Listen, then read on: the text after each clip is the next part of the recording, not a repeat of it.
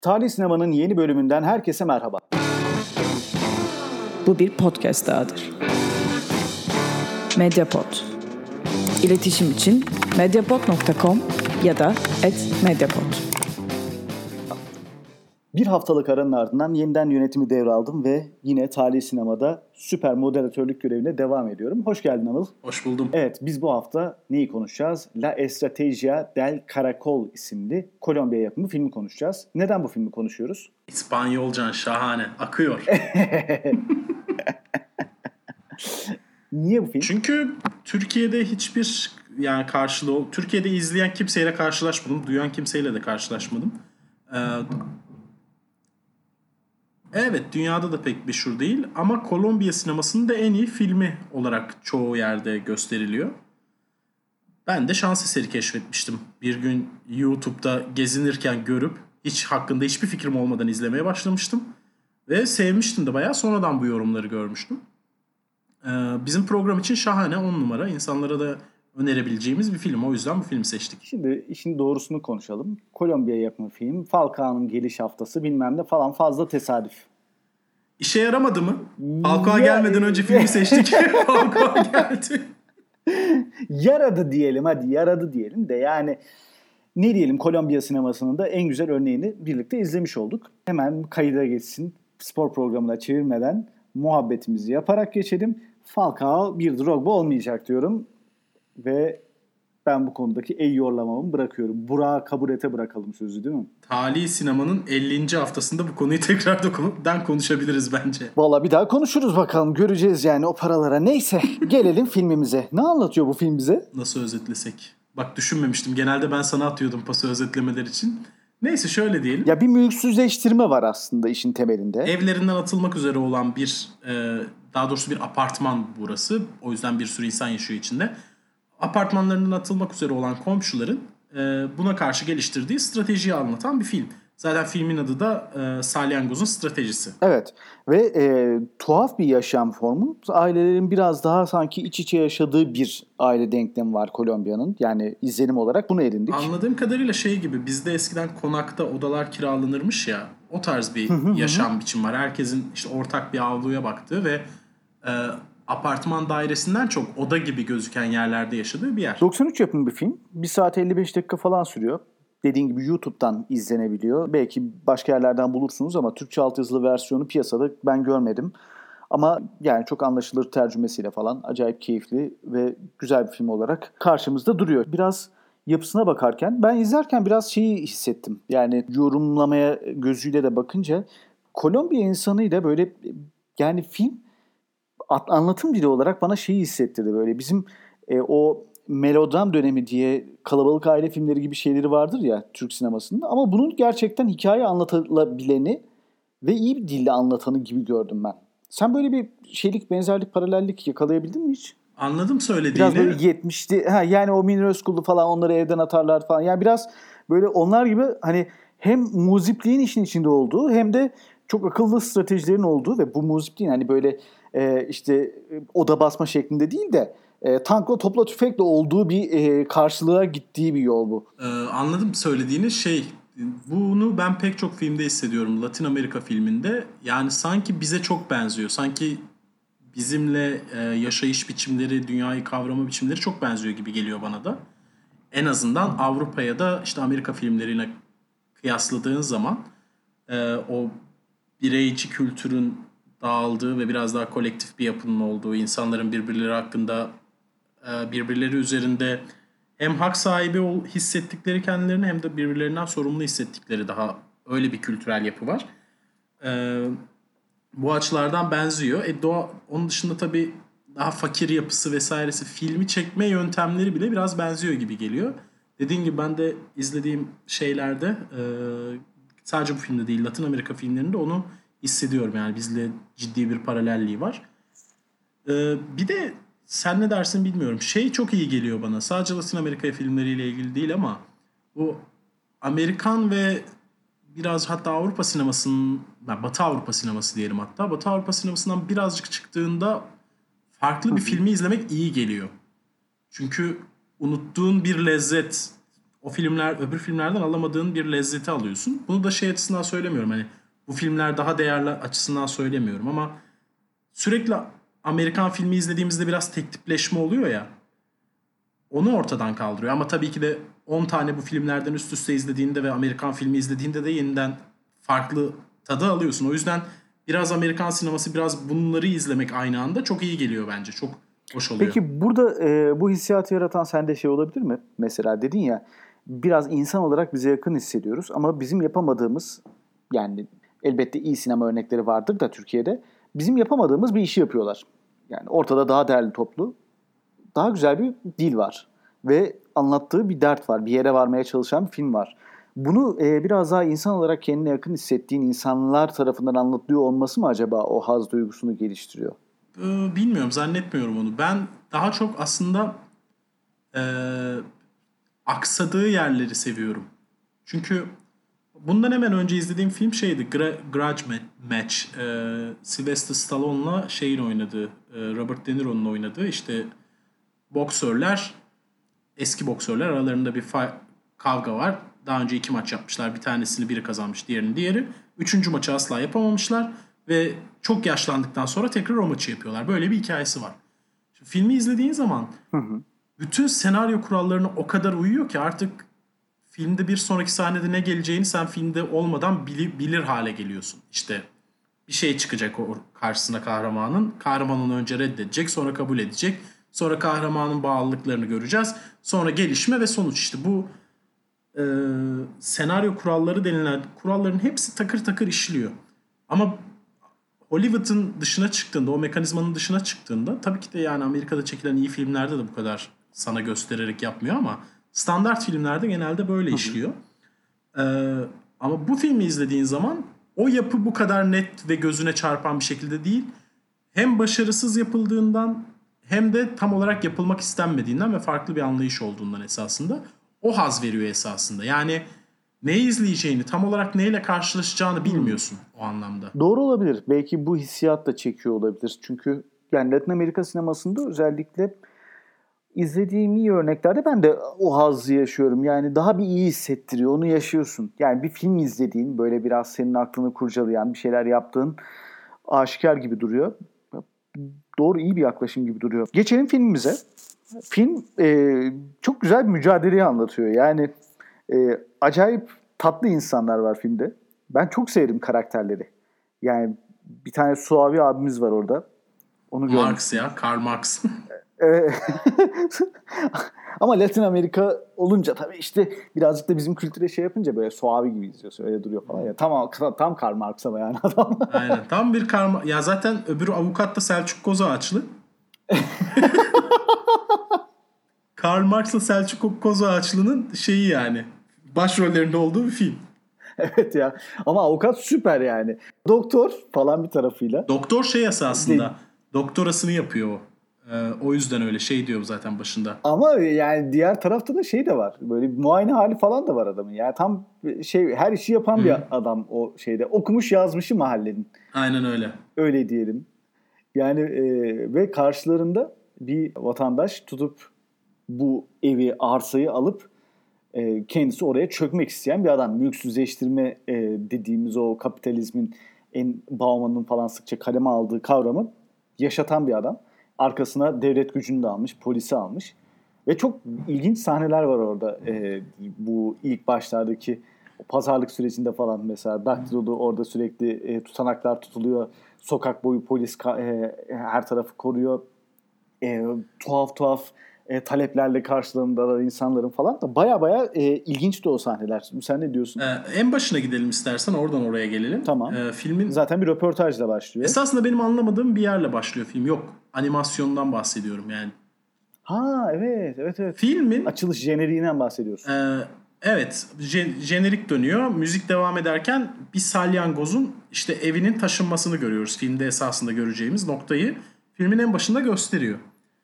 Bu da yetmiyor. Sonra dediğim gibi bir röportaj sahnesi var. Başka bir tahliye sırasında işte gazeteciler birilerini arıyorlar, röportaj yapacak. Bir tane abimiz geliyor. Ben bu konularda deneyimliyim. Evet. Televizyona yani da çıktım diye. Tatlı bir abi o zaten. Ee, üstten üstten konuşuyor işte nasıl yapılmalı, nasıl strateji yapılmalı diye. Sonra biz flashback olarak ana hikayemize dönüyoruz. Bu flashback hı hı. hikayeye nasıl hizmet etti esasında soru işareti bence. Hı hı. Yani sen bir faydasını görebildin mi hikayenin akışında? Hayır. E, hatta mesela çocuğun ölmesi orada çok hafif muğlak geçildi. Küçük bir çocuk öldürülüyor o çatışma sırasında. Orası evet da, ona da gelecektim. Bence orası çok ucuzdu hatta yani. Evet. Yani şey böyle yani, hikaye bir yerde ona bağlar mı, döner mi tekrar bir noktası olacak mı? Niye böyle bir çocuk ölümü kondu ortaya diye düşündürdü bana. O şöyle yani filmin kötü yanlarından birisi kesinlikle e, çok karikatür bir kötü adam imajı var zaten. İyiler için aynısını yapmamış. Mesela normalde iyiler beyaz, kötüler siyah olan çok film vardır ama burada kötüler siyah ama iyiler daha karmaşık. Tam olarak beyaz da değiller. Öyle kurtarıyor diyelim film. Kötüler şey gibi ya. Bu mister Bean filmleri falan vardı ya eskiden belki. İzlemedim mister Bean'leri. Yani e, ya da cheesy Hollywood aksiyon filmlerinde böyle çok absürt kötü karakterler olur. Ya onu da geçtim. E, Looney Tunes çizgi filmlerinde kötü karakterler vardır ya. Böyle çok e, aynen öyle. Bir hırsları var ama yani bir bunun e, temel argümanlarından yoksun ve şey karakter, çizgi film karakter yani. Tam öyle bir karakter. Tabii. Ya şeyle işliyor işte. Polis çocuk öldürür ee, ya da hadi genelli, genelliyor demeyelim film. Polis çocuk öldürüyor. İşte savcı rüşvet yiyor. İşte zengin adam viski içiyor, golf oynuyor, sushi yiyor. Yani böyle karikatür itemlerinin hepsini kötülere yamamışlar. Öbürü işte... Belki de bunu şey için mi? Anlatım dilinde yani çok absürt o uç noktayı bak kötülük, kapitalizm şey bu. E, karşımızdaki düşman bu. Bunu birazcık karikatürize etmeye mi çalıştılar acaba? Muhtemelen işte...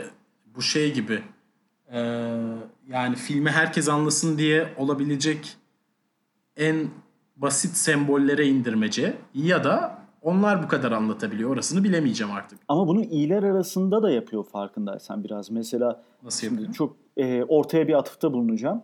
E, mesela bu bir tane şey e, resim düşüyor ya bir tablo Hı. düşüyor ve arkasından Meryem Ana görünüyor duvarda. E, ve oraya bir tapmaya başlıyorlar belli bir süre sonra. Dualar ediyorlar falan Hı-hı. filan. Ev kutsallaşıyor bu bir işaret bilmem ne falan filan. O da biraz anlatımda e, yani işi sulandırmak amacıyla değil de sanki daha basitleştirip e, şey yaratmaya çalışıyoruz. Tıpkı o kötüdeki olduğu gibi bir uç nokta yaratmaya çalışıyormuş gibi geldi bana. Bence öyle değil. Çünkü o e, işte... Duvarda Meryem Ana figürü beliriyor ve ona işte onun önünde bunu bir mucize olarak karşılayıp dua etmeye başlıyorlar. Ama işte bizim Karl Marx'a benzeyenle avukat Selçuk Kozağaçlı'ya benzeyen avukatımız hiç dua etmiyorlar. Onlara inanmıyorlar. Hatta vasat buluyorlar şeyi bu diğer inananları. O yüzden iyiler arasında böyle bir uçurum var. Hatta işte iyi iyiler bile diye göstermiyor film de işte ev, evde yaşayan kiracılar diyelim. Kiracılar içerisinde seks işçisi de var. İşte e, şeyin papazın seks işçisiyle ilişkisi gelişmeye başlıyor falan. O yüzden ha, onlar... Teknik açısından söylemedim. Yani biraz böyle olması gereken her şeyi tıkıştırmışlar gibi geldi o evin içine. Bana da işte çeşitliliği vermiş gibi geldi. Onlar tek tip değiller kiracılar hmm. o açıdan. Ama kötüler tek tipler hakikaten. Tabii tabii kötüler tek tip. Ama ben anlatımda biraz absürtlük bağlamında ele almaya çalıştım orayı. Yani e, birden o duvarda çıkan figürü herkesin tapması falan böyle şey gibi. Mesela o kısmı filmin e, Türk sinemasından neye örnek vereyim? İnşaat gibi mesela böyle. Çok absürt bir anlatımla onu oraya koyuyor ama yani bir tarafta e, o kültürün içinde inancın e, önemi de şeyde çıkıyor. Ama çok bunu üstten bir anlatımla yapıyor ki belki de daha aidiyetler oturtmak için mi yapıyor onu da bilmiyorum. Soru işareti bırakıyor ama yani... O arkada çıkan figüre filmin kendisi bir atıfta bulunmuyor. Çünkü o arkada çıkan figüre hiçbir anlam yüklemeyen kiracılar da var. İşte çok büyük anlam yükleyen kiracılar da var. O filmin doğrudan yaptığı bir atıf değil ama beliren bir şey olması işte o da Kolombiya diyeceğiz hocam. Bunlar e, orada büyülü gerçekçiliğe yoracağız herhalde artık. İşte zaten filmi öyle yorumlayan analizler de vardı. E, Kolombiya'da evet. Olur böyle şeyler. Yani bu iyilerdeki anlatımda da şey vardı. Bilmiyorum dikkatini çekti mi? Bir silahlı mücadeleyi savunan e, belki de daha radikal bir mücadeleyi savunan bir grup var. Diğer tarafta daha e, hukuki sınırlar içinde kalalım diyen bir grup var. avukat gibi kendince bir yolu olan bir grup var. Bir de mesela bizim Karl Marx abi gibi orada.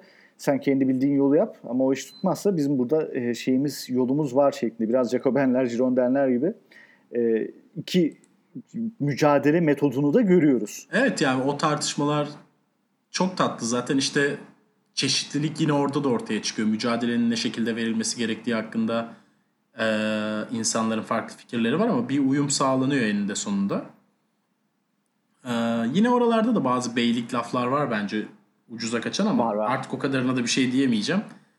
E, esas mesele işte. Şimdi öyle çok beylik şey var. Mesela bu e, yine araya bir konu olarak atıyorum bunu. Sen kaldığın yerden sonra devam et.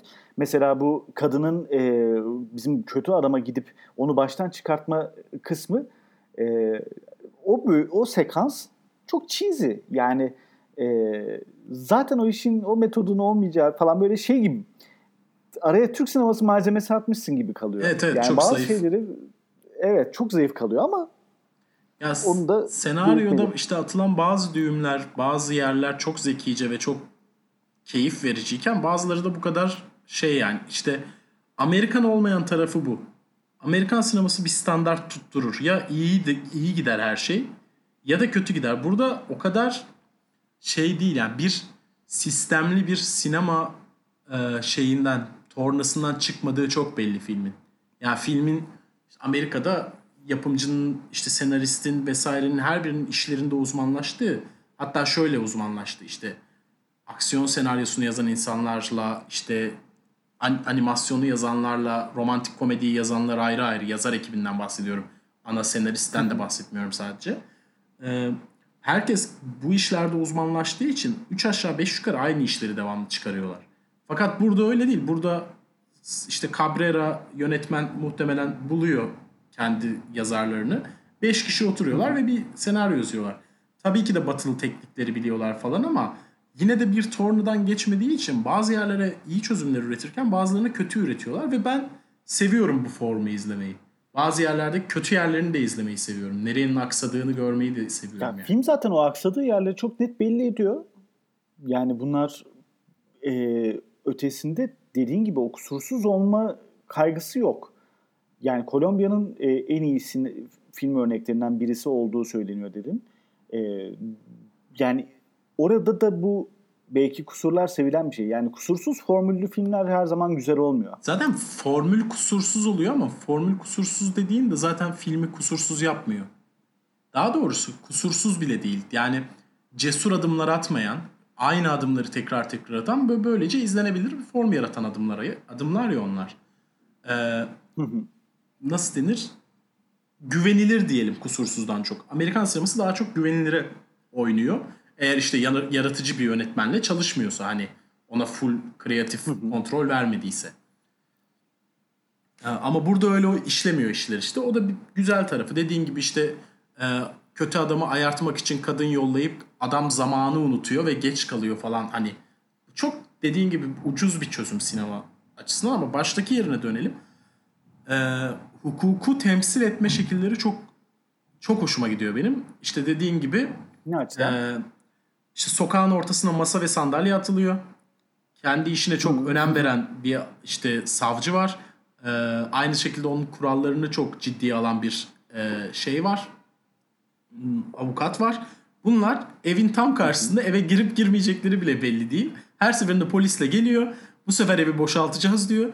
Avukat işte masa kurulmuş, sokağın ortasında polisler yolu tutmuş. Masada yazıcı yazmaya devam ediyor. Avukat geliyor. Şeydeki bir tane boşluğu söylüyor kanundaki ve bunlar tekrar tası tarağı toplayıp gitmek zorunda kalıyorlar. Evet yani bu... ve bunlar gerçekten çok komik şeyler. Mesela bir tanesinde kapı numarası değişikliği inanılmaz komikti ya. Evet, bir tane taktik o, onu da anlatalım. Ee, gece bunlar kapı numaralarını değiştiriyorlar. Sabah tahliye için gelindiğinde kapı numarası farklı. Zaten o ev o de, ev değil. Yasal olarak geciktiriyor. Onun o numara olduğunu kanıtlayana kadar vakit harcaması gerekiyor şeylerin. E zaten konu aslında şeyden çıkıyor bu. Biliyor musun bilmiyorum. Trivialarında vardı. Ee, gazetede bir haber okuyor yazarlardan evet. Bir tanesi. Haber şey. İşte bir tane evin tahliye süreci o kadar uzun sürmüş ki tahliye zamanı geldiğinde, artık tahliye edileceğinde evin ortadan kalktığını görüyorlar. ee, Şimdi bu esasında bürokrasinin tersine işlediği bir yer. Bürokrasinin e, kiracıların işine yaradığı bir nokta ya. O açıdan da çok tatlı. Bürokrasiyi tek taraflı göstermiyor. Senin faydana işliyor. Kötüler hukuka rağmen kötülük yapıyorlar orada hatta. E, iyiler de hukuku bir e, şey olarak, araç olarak kullanıyorlar. Yine onlar da işte şey değil, ben Amerikan vatandaşıyım, vergisini ödeyen bir vatandaşım tribinde değiller. Onlar da hukukun bir araç olduğunu biliyorlar. Ve resmi işleri geciktirmek için kullanıyorlar sadece. O açıdan hukukun ancak işte üçüncü dünya ülkelerinde alabileceği bir form bu. O yüzden ancak bir üçüncü dünya ülkesi filmi bunu anlatabilirdi bu şekilde. O açıdan bize benzersiz bir hukuk e, deneyimi sunuyor film. İşte bu anlattığın şeyler var ya, belki de ortaya şunu çıkarıyor. Şimdi bu sadece belli ülkelerde, merkez ülkeler demeyelim de çevre ülkelerde diyelim. Mesela Amerika Birleşik Devletleri'nde bu öyküyü anlatmaya kalktığında ortaya e, inandırıcılıktan yoksun bir şey çıkar. Bu tip yerlerde, bu tip ülkelerde bu hukuk mücadelesi e, ve bu tip denklemler daha bir oturuyor yerine. Biraz daha, yani mesela Amerika'da bunu bağımsız sinemada yaparsın. Çünkü bir gettoda olur bu, bir şeyde olur. Ama orada da bu kadar absürtleştiremezsin. Çünkü gerçekten o filmde anlatacağın her cümle e, geniş kesimlerde etki uyandıracaktır. Ama mesela Türk sinemasının, Latin Amerika sinemasının, belki İspanyol sinemasının, belki Portekiz'in, bu tip ülkelerin e, mücadelelerini anlatırken biraz daha serbest olabilme hakkı da var belli yerlerde sanki. Şöyle, esasında bence Batı'yla da en büyük farkı şu. E, mesela biz David Gale'ı konuştuk burada, The Life of David Gale'ı. Hı hı. Orada her şey o kadar belli ki, yani neyi yaparsan idam cezasını alacağın, neyi yaparsan idam cezasından birini kurtaracağın, hatta neyi yaparsan sisteme kısa devre yaptırıp idam cezasını tamamen e, sorgulanabilir bir hale dönüştüreceğin her şey çok belli ve aktörler o sisteme göre hareket ediyorlar. Orada hukuk ve devlet hakikaten bir sistem. Fakat e, hı hı. üçüncü dünya ülkesine geldiğin zaman bunun hepsinin bir e, işlemeyeceğini herkes biliyor. Onun bir oyuncak haline geldiğini herkes biliyor. Ona neden inandıkları bile bir soru işareti haline geliyor. O bir sistemden çok bir araca dönüşüyor. Herkesin kendi hayatta bildiği doğruları uygulayabilmesinin aracına. İster kötü adamların yararına olsun, ister iyi adamların yararına olsun. Hukuk komik bir araç, sündürülebilir bir araç. Yani bunu bir Türkiye'de yaşayan, yani Türkiye'den doğmuş biri olarak izlediğin zaman bu filmi, bu deneyimi çok daha iyi anlıyorsun. Belki aynı şeyi ifade evet. etmez mesela bu, atıyorum bir Alman'a aynı şeyi ifade etmeyebilir bu film. Tabii ki de yani şey konuşuyorum, üstünkörü konuşuyorum ama işte Marquez romanlarında da görebileceğin. Ya Albaya Mektup Yok. Ya Albaya Mektup Yok ancak bir üçüncü dünya ülkesinde yazılabilirdi. İşte. Tam olarak onu hissettiriyor bu filmde. Yani mesela şu vinçte eşya taşıma fikri, yani bunu e, bu bölgelerde işe yarar. Evet, filmin esasında ana hattı o. Orayı oraya yeni geldik. Filmdeki stratejiyi açıklar mısın sen bu arada? Buraya yani yirmi beş dakika sonra aklıma geldi ama. Ya filmdeki strateji çok çok zekice, çok iyi bir şey yapıyorlar. Şimdi bu mücadelenin bir şekilde sürecini uzatmaya çalışıyorlar. Yani uzun bir denklemde tutmaya çalışıyor savunanlar. Ama bu savunu sırasında ortaya şunu koyuyorlar. Biz alternatif planlar üretelim. Ne yapalım? Bu eşyaları, e, eşyaları da değil, evi kaçırıyorlar. Yani kapısından duvarına, bacasından e, küvetine. Her şeyini kaçırıyorlar. Ve bunu kaçırmak için de bir vinç kuruyorlar. E, bu sistemin içerisine. Gecenin bir yarısı hiç görünmeden E, patır patır eşyaları, duvarları, binaları söküyorlar ve ortaya sadece düz bir duvar bırakıyorlar en sonunda. Yani en sonunda bu mücadeleyi kaybettikleri ortaya çıktığında, yani diğer gözle bakıldığında, mesela adam diyor ki, zengin adam, tamam artık evi aldım, kapıyı açalım, içeriye girelim diyor. İçeriye girdiklerinde hiçbir şey yok ortada. Bir yazı dışında hiçbir şey yok. Final sahnesi nasıl? İşte muhteşem ve bir zafer yani. Yani final sahnesinin yaşattığı his hakikaten çok biricik yani. Hiç tabii ki de ne olduğunu biliyorsun. Evi taşıdıklarını biliyorsun filmin sonuna kadar. Hatta minik de bir eleştiri. Bence başında filmin sonunu gösterdikleri için film sırasında gerilimi e, tutamamışlar. Yani o olacak mı olmayacak mı gerilimini pek yaşayamadık filmde. Çünkü daha başında öğrenmiştik sonunu. Ee, fakat sonunda işte hatta evin içine de girmiyorlar.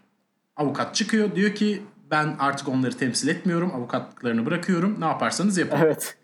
Bunlar şaşırıyor. İçeri girmeden daha bizimkiler içeriden dinamitleri patlatıyorlar. Ön e, duvar tamamen yıkılıyor. Ve arkada şu yazıyla karşılaşıyorlar. İşte e, Türkçe'ye tam olarak nasıl çeviririm bilemedim şu an ama here's your fucking house painted. Yani fucking'i Türkçe'ye nasıl çevirirsin bilmiyorum. Lanet olası mı? Lanet olası. Evet, lanet olası güzel bir çeviri. Alın lanet olası eviniz hem de boyalı olarak diye bir yazıyla karşılıyorlar bunu. Evin içinde hiçbir şey kalmamış. Sadece arka duvar kalmış. Evet, orayı da ev şeklinde boyamışlar. Sen mi zekice? Tabii tabii tabii. Acayip zekice. Yani e, ve bu stratejiyi e, şurada denkleme koyuyorlar. Dedik ya bir yerde Jacobenler, Jönderler gibi iki farklı mücadele metodu oturtuyorlar. Ama bu iki farklı mücadelenin ortak paydasında buna geliyorlar. E, geldikleri yer ortaklıkta çok çok iyi, çok karlı bir nokta.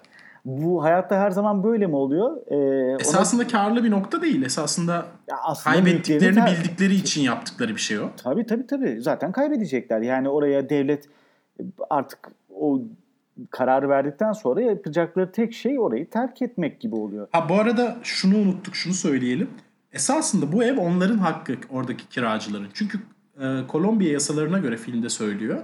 Hı hı. E, yirmi yıl bir evde kiracı olarak kalırsan o evde hak iddia edebiliyorsun. Hı hı. Fakat e, bu ana karakterlerden olan kadınlardan birisi o evde zannediyorum elli yıldır yaşıyormuş zaten. Hı hı. Aslında yasal olarak hakkı. Fakat işte sahte e, şeylerle, tanıklıklarla vesaire onun o evde elli yıl, yirmi yıldan az yaşadığını kanıtlıyorlar.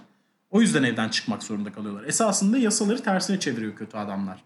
İşte bizim adamlar da yasayı kullanıp her şeyi sündürüp zaman kazanıp evin tamamını taşıyorlar içeride. E, en sonunda... Ya bunu yaptıklarında esasında kaybettiklerini biliyorlar.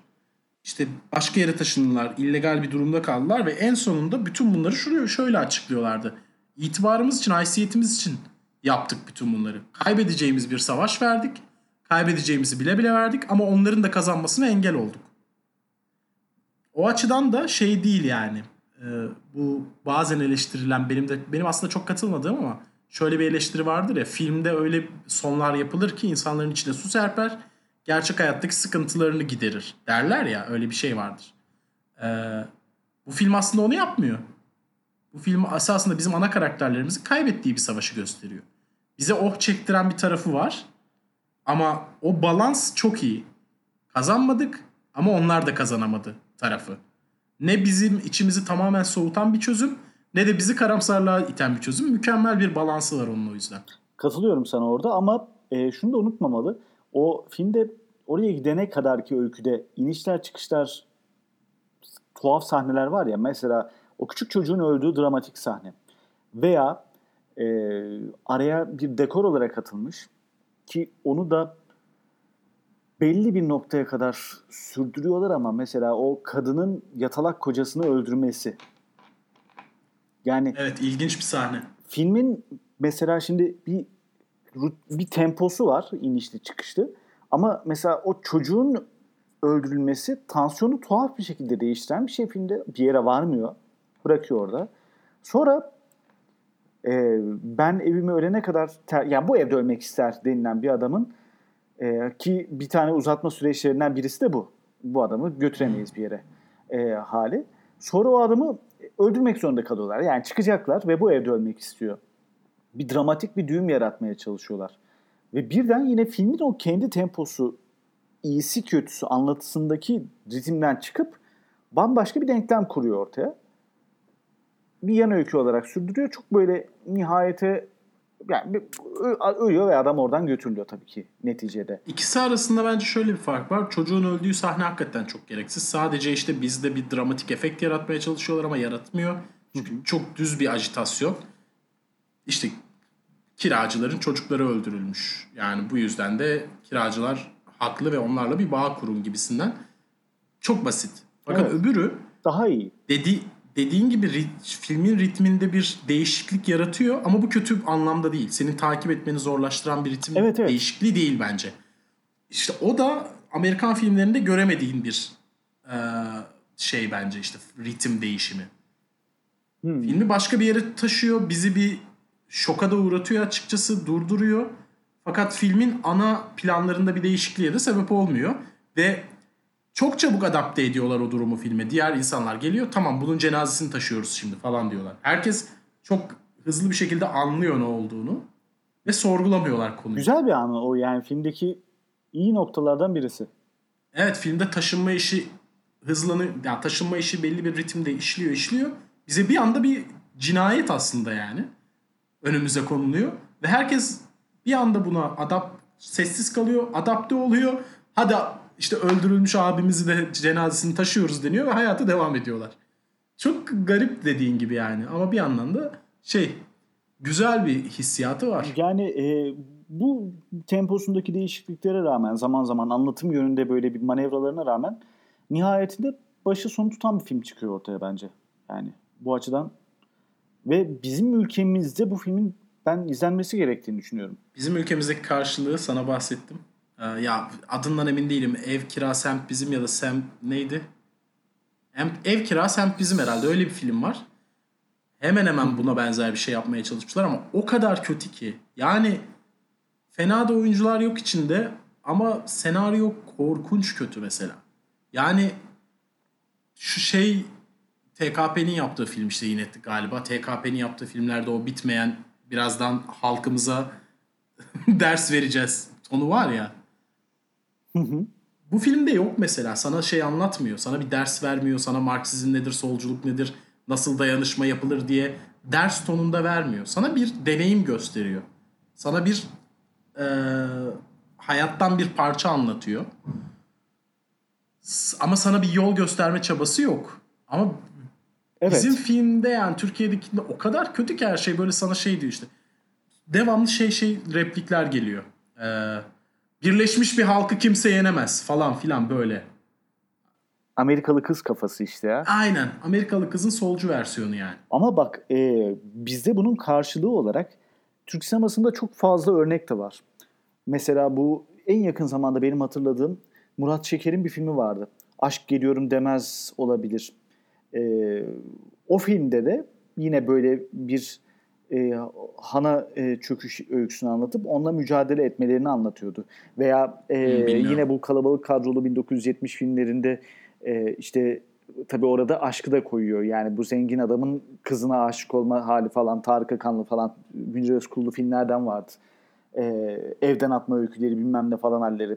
E, yani biz de zaman zaman bu tip şeylere girişmişiz sinemada ama e, bizimkilerde tabii mücadele daha şey. En sonunda bu adam e, kaybedeceği şeylerden dolayı bir şekilde o mücadeleyi kaybediyor, mutsuz oluyor ve e, razı oluyor. Hatta o aileyle birlikte oluyor en sonunda falan vaziyetinde öyküler çıkıyor ortaya.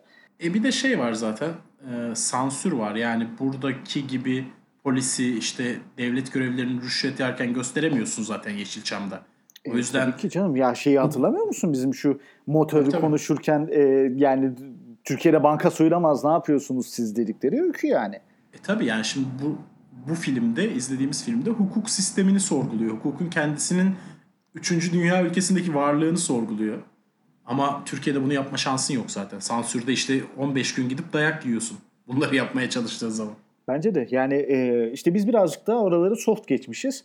Ama mesela e, ufak da olsa mülksüzleştirme üzerine birkaç e, şeyler var. Ve Türkiye'de bu konuda anlatılması gereken çok öykü de var. Ve bunu dediğimiz gibi çok e, kör göze parmak şeklinde yapmaya da gerek yok. Yani bu zaten hayatın akışında o kadar rutinimiz olmuş şeyler ki e, ama yani, bunu anlatım açısından bak, biz şeye taşıyamıyoruz sinemaya. Yani taşıdığımızda ya dediğin gibi e, Amerikalı kız gibi abuk subuk şeyler çıkabiliyor ya da böyle aman hadi kenarından kıyısından geçelim falan vaziyeti oluyor. Ya senaryosu bile o kadar kötü ki yani işte or Türkiye'deki yapımda şöyleydi senaryo. Çok kısaca hani söyleyeceğim.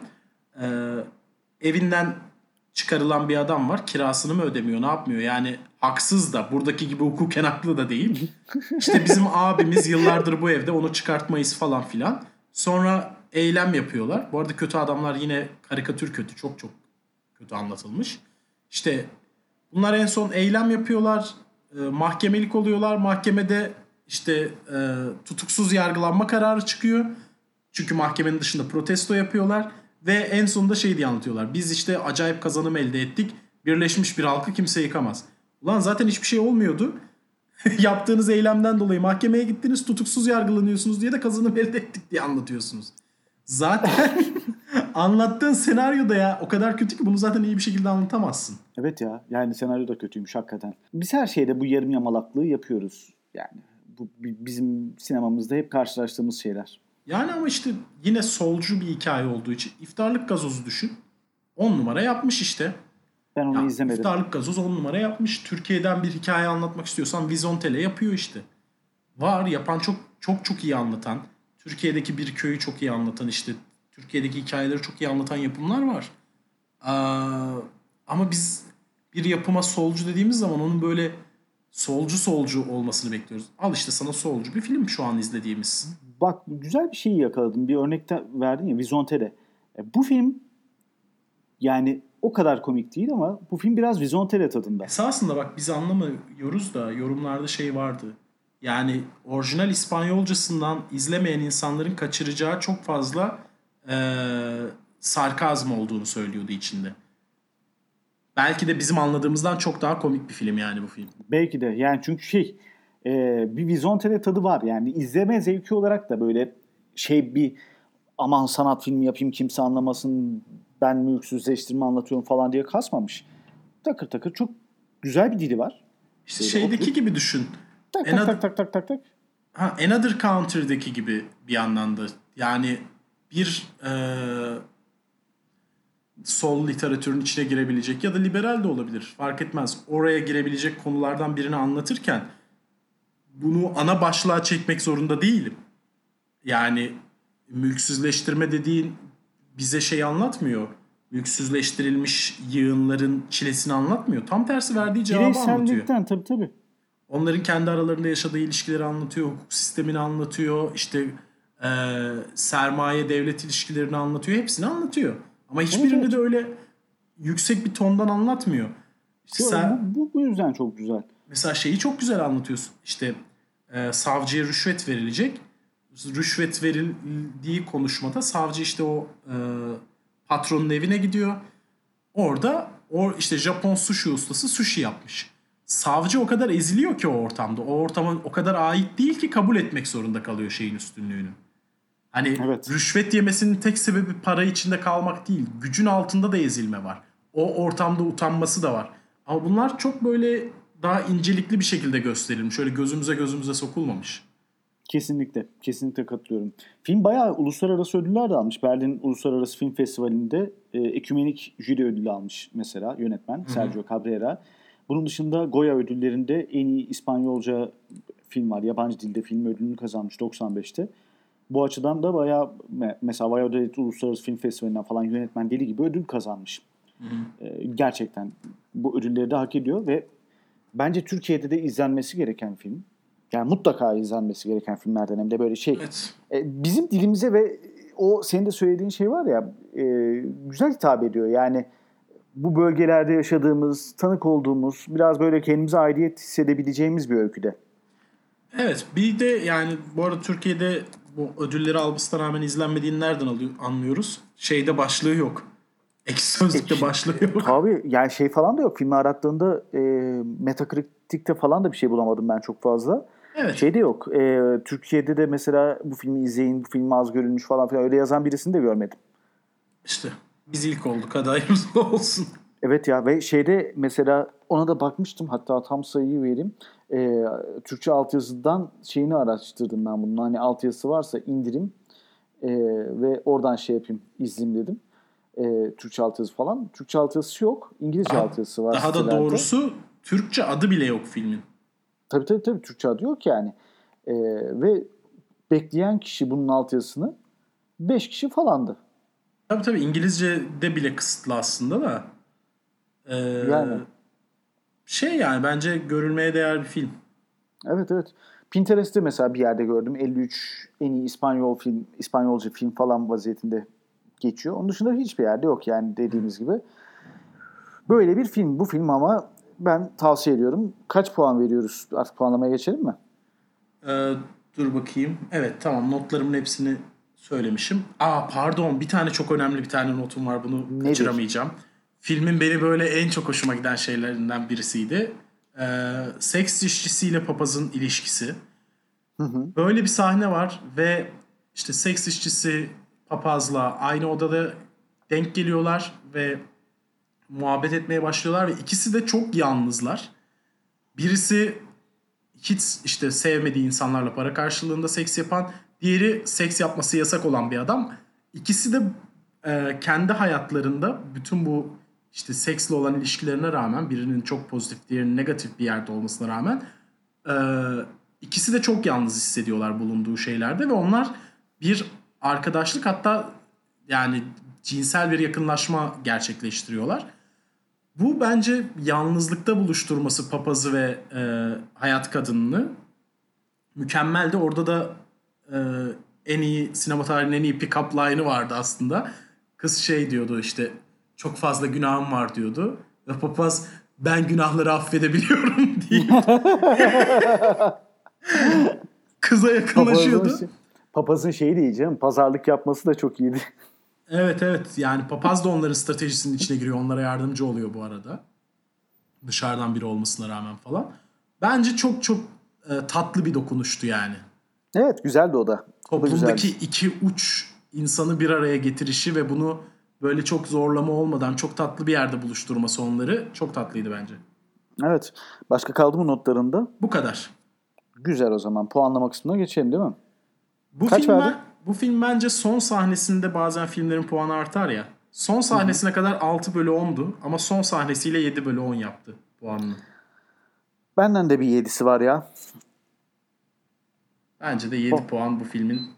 Yani dediğim gibi aksayan yerleri vesaire var ama yine de e, güzel, çok ekstradan güzel yerler, giden yerleri de var. O yüzden yediyi hak ediyor. yediyi hak ediyor, hak ediyor vallahi. yedi verelim gitsin yani. Ama tavsiye ederim, izleyin. Hiç bilim, e, bu galiba konuştuklarımız arasında en az bilinen film bugüne kadar. Olabilir. Emin değilim ama olabilir. Gerçi şey var ya, görünmeyeni konuştuk biz ikinci hafta. Evet ya, görünmeyeni, görünmeyeni bile, bak biz bile unutmuşuz artık. Görünmeyen hakikaten yani, hiç bilinmeyen film. Evet ya. Şimdi e, tabii şöyle söyleyelim. Podcast'te belli bir takvimden bahsetmek çok mümkün değildir ama müdavim olarak sürekli her hafta bizi dinleyenlere bir şey yapalım. Bir iki hafta bir aramız olacak. E, tatiller, matiller falan filan derken ondan sonrasında kaldığımız yerden devam edeceğiz Talih Sinema Yolculuğuna. E, hangi filmle devam edeceğiz? Ee, bir sonraki Talih Sinema için Alien'ı seçtik. Çünkü evet, kötü bin dokuz yüz yetmiş dokuz film. bin dokuz yüz yetmiş dokuz yapımı. Bak bak. Alien'a kötü film derin. Bakalım bin dokuz yüz yetmiş dokuz yapımı Ridley Scott klasiğini Talih Sinema olarak nasıl yorumlayacağız? Bir Oscar'ı var o filmin. Tonla ödülü var ve bilim kurgu sinemasının en baba filmlerinden biri falan olarak gösterildi. IMDb iki yüz ellide de elli üçüncü sırada olan. Şu anda beni gere... Ve kötü film beni diyorsun. Geren tek şey, bu filmi tekrar izleyecek zorunda olma. O kadar kötü diyorsun. Bence bir numarası yok. Neyse, konuşuruz bunu. Vallahi bakalım, güzel linç yiyeceksin gibi geliyor bana da. Ben şey yaparım yani, hedef gösteririm. Bizi izleyip de linç eden kimse yok abi. Ben hedef gösteririm. En böyle e, vurucu cümlelerini alır atarım ortaya. Elini kömdü bu herif falan diye böyle. Neyse, şu anda sessiz kalıyorum. Vakti geldiğinde konuşacağım. O zaman noktalayalım ufaktan Talih Sinema'yı. Dediğimiz gibi bir iki hafta sonra yeniden karşınızda olacağız. E, bizden şimdilik bu kadar. Hoşçakalın. Medyapod'un podcastlerine Spotify, Google Podcast, iTunes ve Spreaker üzerinden ulaşabilirsiniz. Medyapod'u desteklemek için patreon nokta com slash medyapod